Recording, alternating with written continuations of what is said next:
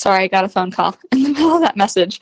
Anyways, I have a pretty clear idea of what the scope is, but um, yeah, there's, uh, you know, how I communicate about what this project is and provide as much clarity as I can while also saying, you know, I think this is when we're re- going to record. I don't really have too much to show you just yet, or I do have something to show you from the previous version, but it's going to be a little bit different.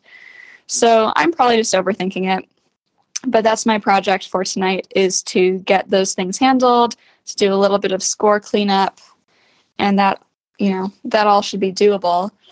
Um, yeah, and then one of my goals for later this week is to sort of do an updated spreadsheet of where I'm at with all the music and what is left to do.